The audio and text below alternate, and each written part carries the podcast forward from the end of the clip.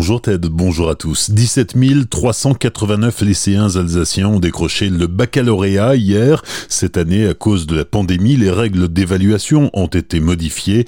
Le contrôle sur table n'a pas pu avoir lieu. Les examinateurs ont donc attribué le diplôme en se basant sur le contrôle continu. Le taux d'admission en Alsace pour le bac général est de 94,3%, 90,5% pour le bac technologique et 87,1% pour le bac professionnel. Dans les trois filières, la hausse est de 10 points par rapport à 2019, soit 1574 diplômés de plus.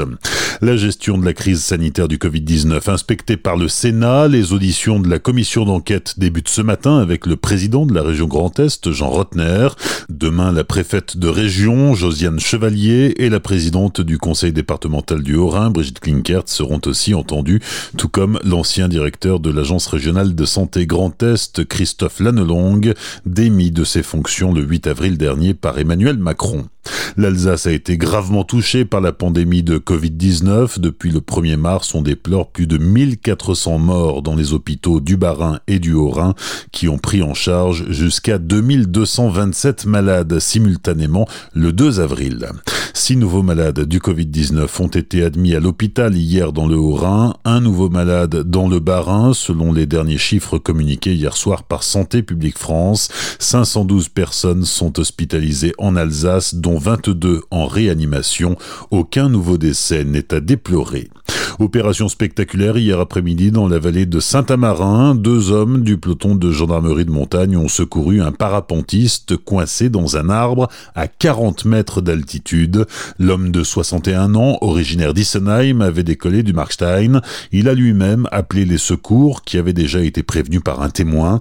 Arrivé sur place en hélicoptère, les gendarmes ont descendu le parapentiste qui s'en tire sans une égratignure. Des travaux à la médiathèque intercommunale de Célestat, ils ont commencé cette semaine. La toiture du bâtiment sera intégralement refaite pour résoudre des problèmes d'étanchéité et de ventilation.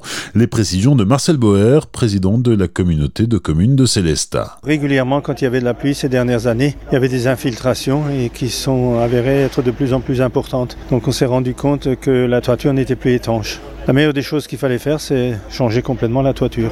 Et puis nous avons pris la décision, là, il y a à peu près plus d'un an, eh bien, de nous lancer dans cette opération et de faire de gros travaux sur la médiathèque. Quand même rappeler que c'est un montant de plus de 1 million d'euros pour euh, ces travaux, ô combien importants. Et on en profite aussi pour euh, refaire les sols à l'intérieur de la médiathèque pour éviter qu'il y ait euh, ces problèmes. Fermée pendant la première phase de travaux, la médiathèque devrait rouvrir ses portes au mois de septembre. Marcel Boer s'est également exprimé sur l'implication de la communauté de communes de Célestat qui contribuera au fonds résistance pour relancer l'économie. Nous avons pris la décision de contribuer à hauteur de 2 euros par habitant, puisqu'il y a la région qui met 2 euros, le département, la Banque des territoires et la communauté de communes. Donc nous avons fait ça pour revenir en aide aux entreprises, effectivement, puisque c'est la communauté de communes qui a la compétence économique. Donc pour venir aux entreprises qui ont de grandes difficultés, c'est-à-dire celles qui n'ont pas le droit aux prêts garantis par l'État, donc vraiment des entreprises dans les difficultés. Et donc ce fonds résistance, eh on a déjà abondé à hauteur de près de 50 000 euros sur l'enveloppe qui nous est allouée pour venir en aide à des entreprises du territoire de la communauté de communes. Des propos recueillis par Solène Martin. Enfin, bonne nouvelle pour les amateurs de choucroute. La récolte du chou précoce a débuté depuis une semaine déjà à Krautergersheim. Il sera utilisé pour la choucroute primeur, celle du 14 juillet. Et cette année, il a une excellente qualité gustative à retrouver chez vos producteurs locaux. Bonne matinée et belle journée sur Azure FM. Voici la météo.